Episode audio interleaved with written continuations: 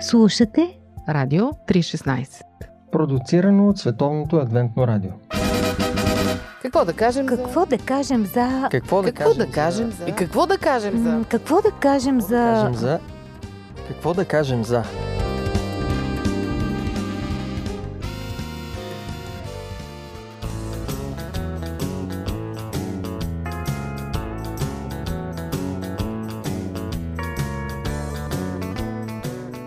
Здравейте, уважаеми слушатели! Аз съм Мира. Днес сме заедно с Боби и с Ради и ще си говорим по темата за емиграцията. Миграция, емиграция или имиграция то е едно и също, само зависи посоката каква е. Да, е посоката в каква посока, нали, на къде е потока, обаче мисля си, че тази дума придоби някакво особено тежко и тъжно звучене в България през последните 20 на 30 години. Или пък радостно. А, е, е точно това днес ще се гледаме да уточним. Защото на времето, като кажат емигрант, това означаваше обикновено невъзвръщенец. Човек, който повече никога няма си види близките, родината и така нататък. Сега има друго, друг смисъл. Тук тези, които сме в България, обикновено се делим на такива, които хулят емигрантите, такива, които им завиждат на емигрантите. Но няма, ще се опитаме да избягаме от политическата оценка, от политически елемент на проблема. Искам и се чисто човешки да го разгледаме. Не може вие да не сте мислили никога за емиграция.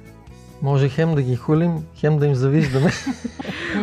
Защото, мисля, не знам, мисля, че на всеки човек, който е над 40 години в България, му е минала тая мисъл, поне веднъж. А? Ами при мен по-скоро не, защото аз... Не те е изкушавала тая мисъл. Да, аз имах някакъв такъв план, моя визия за живота така от млади години и ми се струваше, че тя може да се реализира тук. Сега, като връщам лентата назад, си мисля, че това е било малко провинциално мислене моето.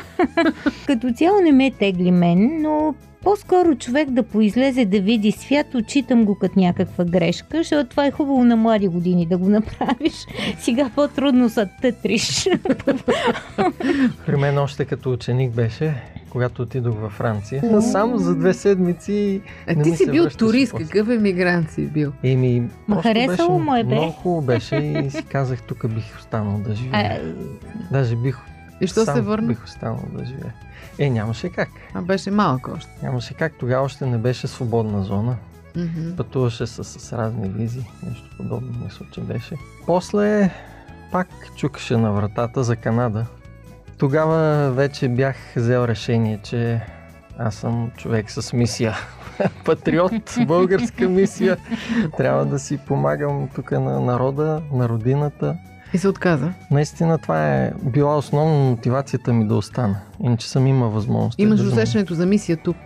Да, може и да отида в Франция или пък в Канада или на друго място. В такъв смисъл смяташ, че хората, които заминават, не усещат мисия никаква тук или? Еми, зависи, ако мисията му е в чужбина, може да, Аха. да емигрира. Да. Но аз си чувствах така желанието да си бъда сред народа, да имам влиянието, което мога да имам тук. Вие със, сигур... Ползотворно, със сигурност докато... имате познати емигранти, няма начин. Щастливи ли са, нещастни ли са, какви са вашите наблюдения? Според мен това е до, до някаква вътрешна нагласа От какво или какво зависи? ли е. Ами има хора, които са си уредили добре живота там, в по-подредените страни, нали, и така нататък. А, имат някакъв кръг. Обикновено моите наблюдения, че това си е български кръг или църковен кръг. И общо взе- взето, където се устрои човек, там си му тръгва живота. Както, нали, примерно аз съм се преместила в друг град, сега аз тук чувствам Родина. Пловдив, да, мой дом.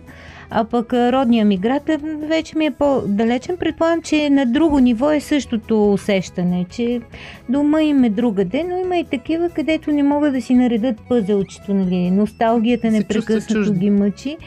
И нали, понякога това от няколко така души съм го чувала, че нямат никъде усещане за дом.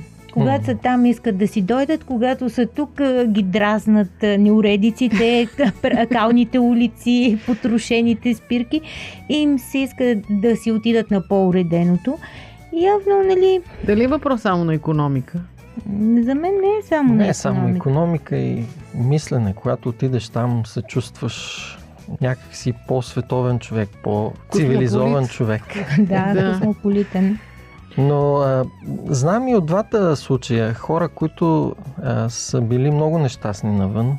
Имах един приятел, който купнееше, мечтаеше да отиде в чужбина. И правеше всичко възможно и само за това говореше, и само за това мислеше. И накрая успя, отиде в Италия, изкара няколко месеца, провали се с гръм и трясък, върна се. Е, той много малко е издържал няколко месеца. И коренно му се промени мисленето и каза, ами не си спомням колко точно, но каза, ако човек е кадърен, той може да успее в България. И наистина постигна успехи тук след Ми, това. Аз имам така, може би, възможно най-преки наблюдения върху Абсолютно. емиграцията от вас. Ти може всичко да кажеш. не, всичко не. Но си мисля, че основно зависи от това човек какви цели си е поставил преди да замине. Защото някои заминават с идеята, бе отим за 2-3 месеца така и за една-две години да събера някой лев, да си изплати апартамента, тук да оправя економиката на семейството и се връщам. Такива хора не успяват да пуснат корени и се чувстват нещастни обикновено. Да, да. А когато ти отиваш с идеята, аз отивам на ново място, пускам корени, вече съм нов човек, е друго. Сега и, и емигрантите се делят на две големи групи. Едни, които забравят, че са българи, от Иван са прекръсти на Джон и почва аз забравих български такива, ни да говори малко и да се срамуват от това, че са дошли от България. Други пък, като идат там и стават върли патриоти. На татуират си тук Ботев Левски по ръцете, натурат байраци из къщи навсякъде, пеят вятър речи носталгията. балканците. Просто много им липсва и това е нормално. Макар, че аз не познавам много хора, които добре са се устроили там и искат да се върнат тук. Въпреки Просто, всичко. Да. Може Това би са отишли на по-зряла възраст. То зависи на каква възраст отиваш там. Единици са. Единици са, а познаваме такива, които са върнали и след това пак си заминаха. Мгм. Защото А- тук не се издържа. Тези, които, аз сред моите познати, поне тези, които заминаха на по-ранна възраст, студентска, ученическа, се устроиха там. Обаче те, които идеха чем от 40 нагоре, малко не се получи. Друг един въпрос ме вълнува. Какво се случва с а, семейството, когато емигрира? Имате ли някакви наблюдения? Защото аз лично имам познати, които емиграцията им разби семействата. Бяха хубави семейства, щастливи, изглеждаха много добър пример. Обаче в емиграция нещо се случи и се разведоха, разделиха се. Има и обратни примери. Сред вашите познати как е? По принцип не е лесно да отидеш да се избориш на друго място от нулата. Защото Да, ние стрес. всички тук нали, тръгваме от, от дома си, имаме родини, приятели. А когато отиваш на, на ново чуждо място, да нямаш никого, очевидно това а, са натоварвания, които се отразяват на връзката. Аз по-скоро имам а, такива общи наблюдения върху една тъжна такава истина, свързана с емиграцията, деца отглеждани по скайп. Родителите отиват, децата се при баба и дядо. Да. Ма те, да се, те всъщност не са истински емигранти. Те са гастарбайтери по-скоро. Да, но, но пак е част от този пейзаж, което реално е една разкъсаност, нали? Или пък сега с тази пандемична обстановка, както пътуванията не са, толкова лесни и така нататък, има хора с възрастни родители тук, които малко или много са оставени на произвол, защото ти не можеш да се погрижиш така, както от, от, от първа ръка. Освен чрез посредници, и също нали, има една разкъсаност. Много малко разводи много. има Да. следствие на Следствие иммиграцията, но пък има и обратните случаи, когато тук не са се чувствали добре и когато отидат там, сякаш трудностите ги изближават, обединяват се и постигат успехи. Да. Не знам кои са преобладаващи, може би разводите са повече и проблемите. Не знам, но изглеждат е, трудностите там. Нали имаше една поговорка, че вятъра... Не, любовта била като огъня. Е, Вятъра, истинската любов е раздухва, а пък тая, дето не струва, е огасва. И изглежда нещо такова се Вятъра случва. на емиграцията, казваш. ги се случва. Много е тъжно. Аз имам такива познати, които семейства им се разпаднаха. Отделен е въпроса за скъсаната връзка през поколение. Идват си внуците, защото родителите им настояват. Вече внуците са родени там. И а, идват си тук, защото родителите, връзката им е тук все още силна, но децата не могат да общуват баба и дядо. Те не знаят български вече. Друг начин на мислене се формира. Ако реша някога да емигрирам, то ще е заради, де... заради детето. Да, за да му осигуриш някакво друго Да. бъдеще. Заради себе си не би го направил. И може би повечето родители разсъждават в тая посока. Защото наистина там си има повече възможности и когато едно дете се устрои, ти ще си бъдеш вечния мигрант, но детето ти то се интегрира и Да. става. Те нали казват, друг че човек. първото поколение винаги Си се жертва. жертва. Да, първото поколение мигранти. по пантофи. Предаване за семейството на Радио 316. Вие слушате Радио 316. Продуцирано от Световното адвентно радио. Добре, какво се случва с вярата в Бог? В емиграция имате ли наблюдение? Защото сме вярващи хора и аз имам познати вярващи емигранти. Много странни наблюдения имам. Не знам за вас. Ами пак е така, няма копи-пейст при всички едно и Няма също. общ модел. Няма. Малко като любовта и като семейството. да. Но може би това е едно голямо предизвикателство да преосмислиш наистина в какво вярваш. Точно поради тия трудности, поради този сблъсък, че трябва да се избориш сам. А нали много хора си казват, това е празна работа, какво ми помага и просто бият шута на убежденията си. Други пък точно търсят близостта с Бога и може би аз съм виждала през своя си поглед повече такива истории където вярата преживява катарзис, връзката става по-силна, защото ти реално на какво друго можеш да разчиташ. Даже има хора, които изобщо не са били вярващи, а там в емиграция са станали вярващи. Ами, Наистина трудностите и неволята. огъня разпалва любовта и към Бога. да, изглежда. Аз си спомням моят големия син, когато замина в началото, първата, втората година му бяха страшно трудни. И той казваше, аз тогава разбрах, защото той беше много млад тогава, какво значи аз и Бог, няма други. Няма, няма мама, няма тате, никой. Аз и Бог двамата ги решаваме проблемите. И изглежда игра ролята на катализатор. А, това Има и нещо. нещо много а, силно, когато един човек тук не е бил тясно свързан с църквата, отивайки като емигрант в чужбина, той няма друга среда. Общността. И, Общността, и да. в общността на църквата той преоткрива и Бог, да. защото църквата е тяло на Бога. да. Има и, кой да ти подаде ръка. и разбира какво значи брати и сестри в най-буквалния смисъл. Един приятел, Братството. да. един приятел разказваше за своя брат, който отиде в чужбина и каза е, добре, че е църквата. Ако не беше църквата, нямаше да знам какво да правя тук. Аз също по- познавам хора, които казват, преоткрихме, преосмислихме стоеността на църквата, защото аз съм се поставила на място на емигрант, който отива наистина, ти както казваш, абсолютно сам на ново място и ти си абсолютно сам, но имаш брати и сестри, които макар, че не ги познаваш. Това е страхотно предимство, наистина, в емиграция. Боби, ако твой син реши да емигрира един ден, стане да речем 18-19 години и казва, аз заминавам в Америка, какво ще му кажеш? Еми, не знам, ако има друга мисия, но ако трябва да бъде Би ли го спрял? българин, Това ми е мисълта. ако трябва да бъде българин и патриот, според мен няма по-добро място, отколкото тук.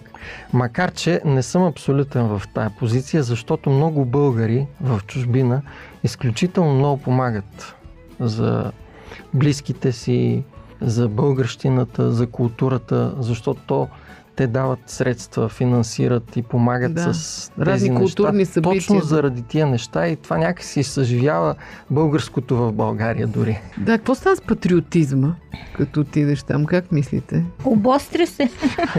Обостри ли се, мислиш ли? Да. Ами, според мен Той има си две двата, страни. и двете неща, да, едната ти страна каза. Защото хора тук... забравят а, дори да говорят на български и това е нормално. Умишлено. Или ами, не?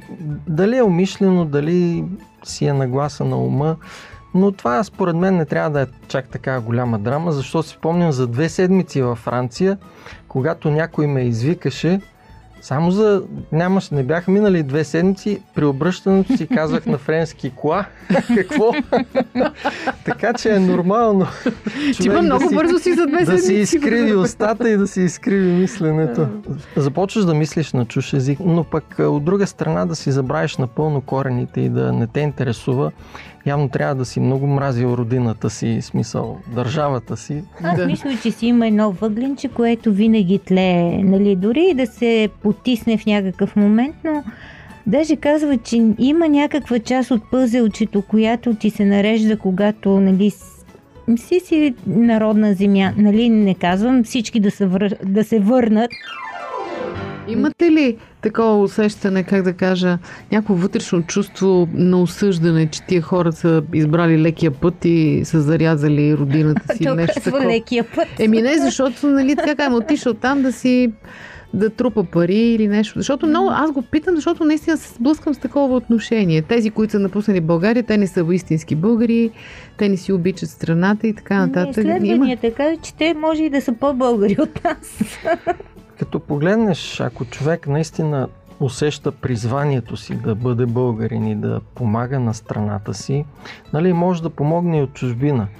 Но някак си тук на нашата си територия, като че ли на една силна личност, на една способна личност, влиянието би било много по-голямо. И за мен хора, които са изоставили това си призвание тук, да бъдат патриоти, да, да помогнат на, на страната си, не мисля, че изпълняват най-доброто за своя живот. Но пък не би ги осъдил в никакъв случай, защото ето аз разсъждавам своя гледна точка, мисията ми тук, но ако семейството ми пък чувства друга мисия, съпругата ми, детето ми, защо да мисля само за своята реализация? Тук има едно обратно явление, аз с него искам така малко вече да приключваме. Имиграцията. Нашето отношение към хората, които идват в България отвън. Българите, които отиват особено в Европа, айде в Америка е малко по-друго, но особено в Европа, се оплакват от отношението на местните на това презрително, националистично отношение, че ние сме там хора втора ръка. Обаче има абсолютно същото отношение към всички тук, които напоследък дойдоха разни от изтока. Според мен това не е като цяло. Има един страх сред хората, но а, забелязал съм, че някак си българина и затова има и така емиграция сериозна, изпитва някакъв пиетет към а, чужбината, към а, чужденците. Дори и към африканците.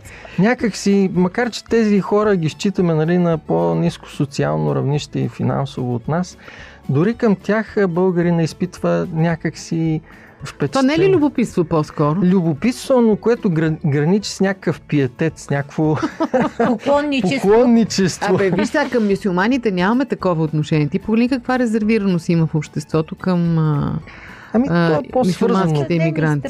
към страховете. Но иначе, аз съм го забелязал и аз самия в себе си го чувствам. На мен ми е страшно интересно и страшно любопитно да разговарям с чужденец и, и да помогна на чужденец. Просто... Това е част от патриотизма.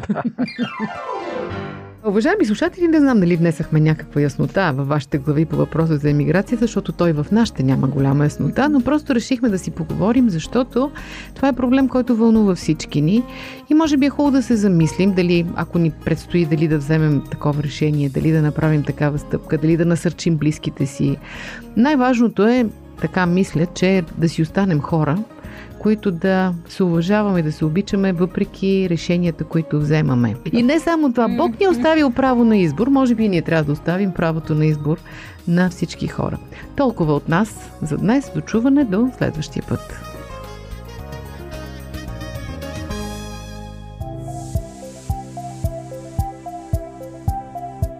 Слушате Радио 316 Продуцирано от Световното адвентно радио. Сайт 3-16.bg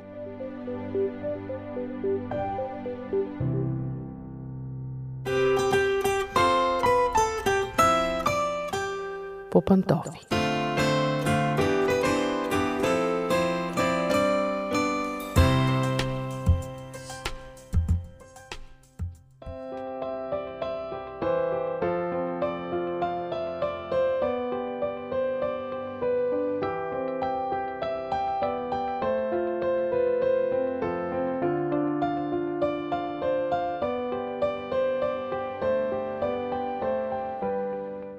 Здравейте, уважаеми слушатели! Аз съм Мира. Отново събухме обувките, обухме пантофите и ще си говорим за това какво става вкъщи. А сега, в условията на пандемия, вкъщи понякога може да бъде много страшно. Особено ако мама и тате, или дори само един от двамата работят така наречения home office. Много модерна английска дума, която трайно завзе място в речника ни или те работят от вкъщи. Някой смята, че това е благословия, някои не. Някои се изнервят от това, че стоят вкъщи, други се радват. Няма да говорим за това, ще говорим какво се случва, когато трябва да работим от вкъщи, а вкъщи има малки деца. Задачата се осложнява неимоверно.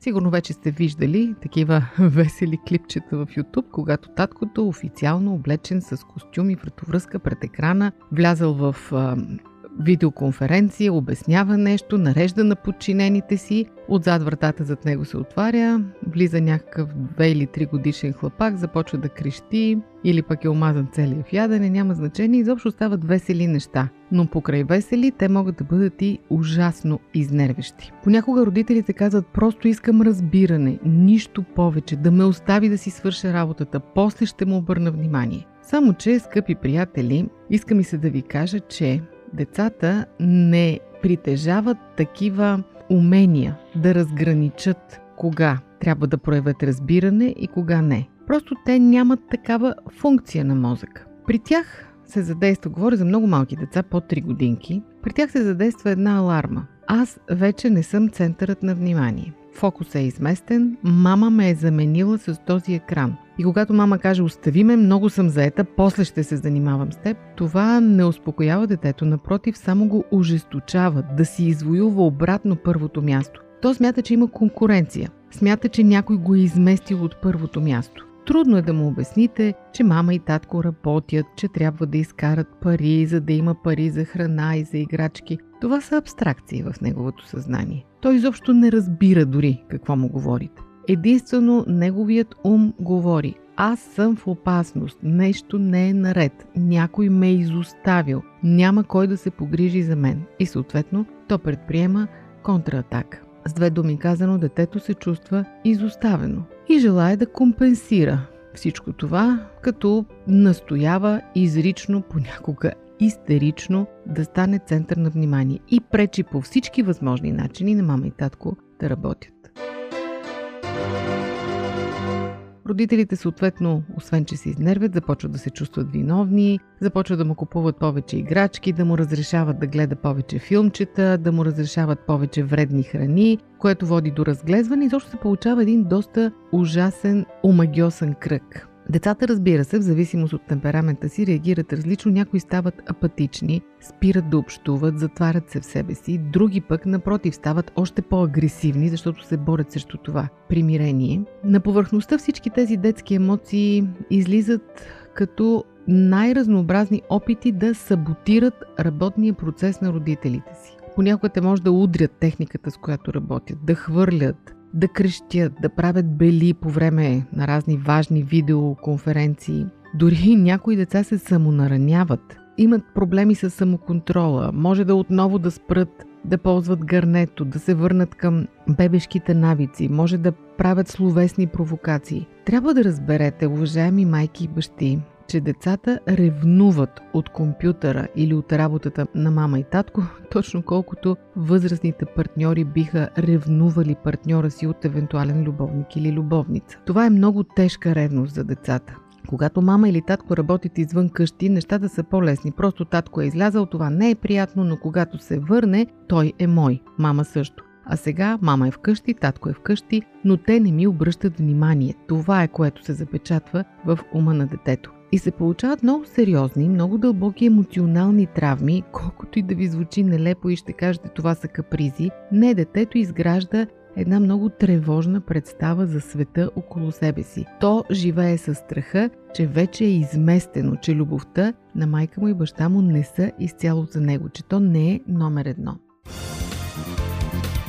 Какво да кажем за дискусии по Радио 316? Вие слушате Радио 316. Продуцирано от Световното адвентно радио. И така, какво можете да направите, скъпи родители? Съжалявам, че може би ще ви разочаровам, но специалистите казват, че няма универсален подход към всички семейства, за всички деца. Има няколко основни неща, върху които трябва да работите и да намерите своята собствена формула, която ще заработи във вашето семейство, за да може да намерите баланс между работата си и вниманието, което трябва да отделяте на децата си. Първото и най-важно нещо е приоритизирането.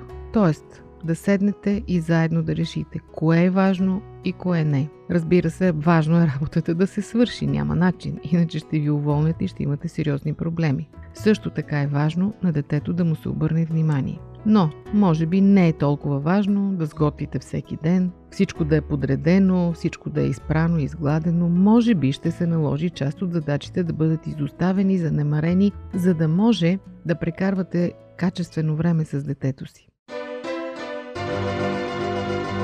Друго важно нещо, на което може би трябва да се приучите като семейство е гъвкавост. Разбира се, работата от вкъщи позволява гъвкаво работно време и точно за това някои хора я предпочитат, защото не сте от 9 до 5, а може да станете сутрин рано да работите или пък вечер до късно, в зависимост от това дали сте чучулига или сова а през деня да използвате времето си за други неща. По същия начин може да ползвате това и когато става въпрос за децата ви. Станете да работите рано, преди детето да се е събудило, примерно, или пък по време на следобедния му сън. Изобщо важните задачи, които изискват пълна концентрация и тишина и когато то наистина ще пречи, гледайте да ги правите, когато детето не е около вас. Или пък двамата се прози си разпределете задачите така, че да не работите в едно и също време. Още като ги казвам тези неща, знам, че звучат много лесно на теория, на практика е малко по-трудно, но идеята е гъвкавост. Връщам се към това понятие, т.е. направете си нова програма.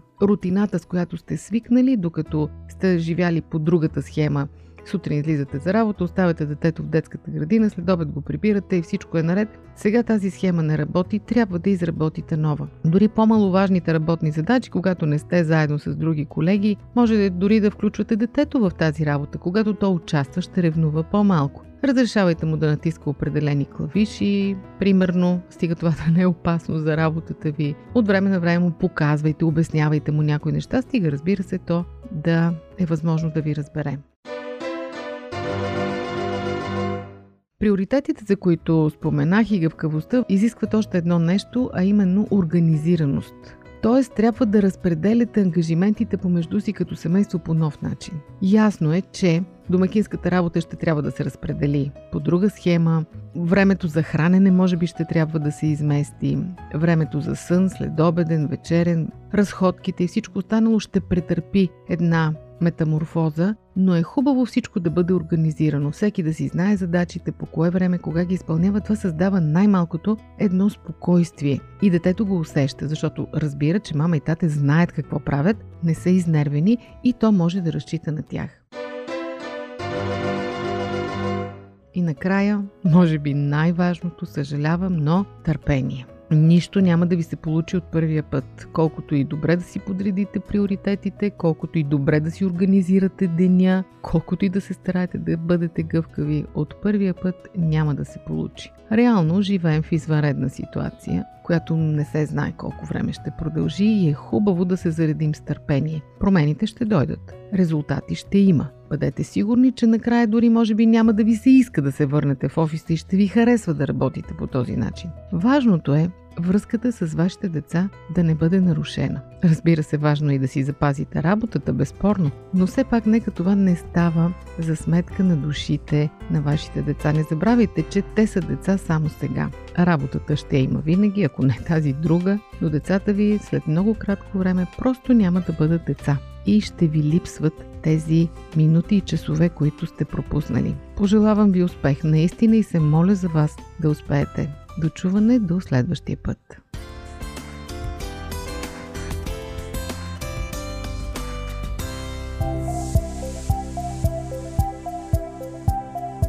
Радио 316 Продуцирано от Световното адвентно радио.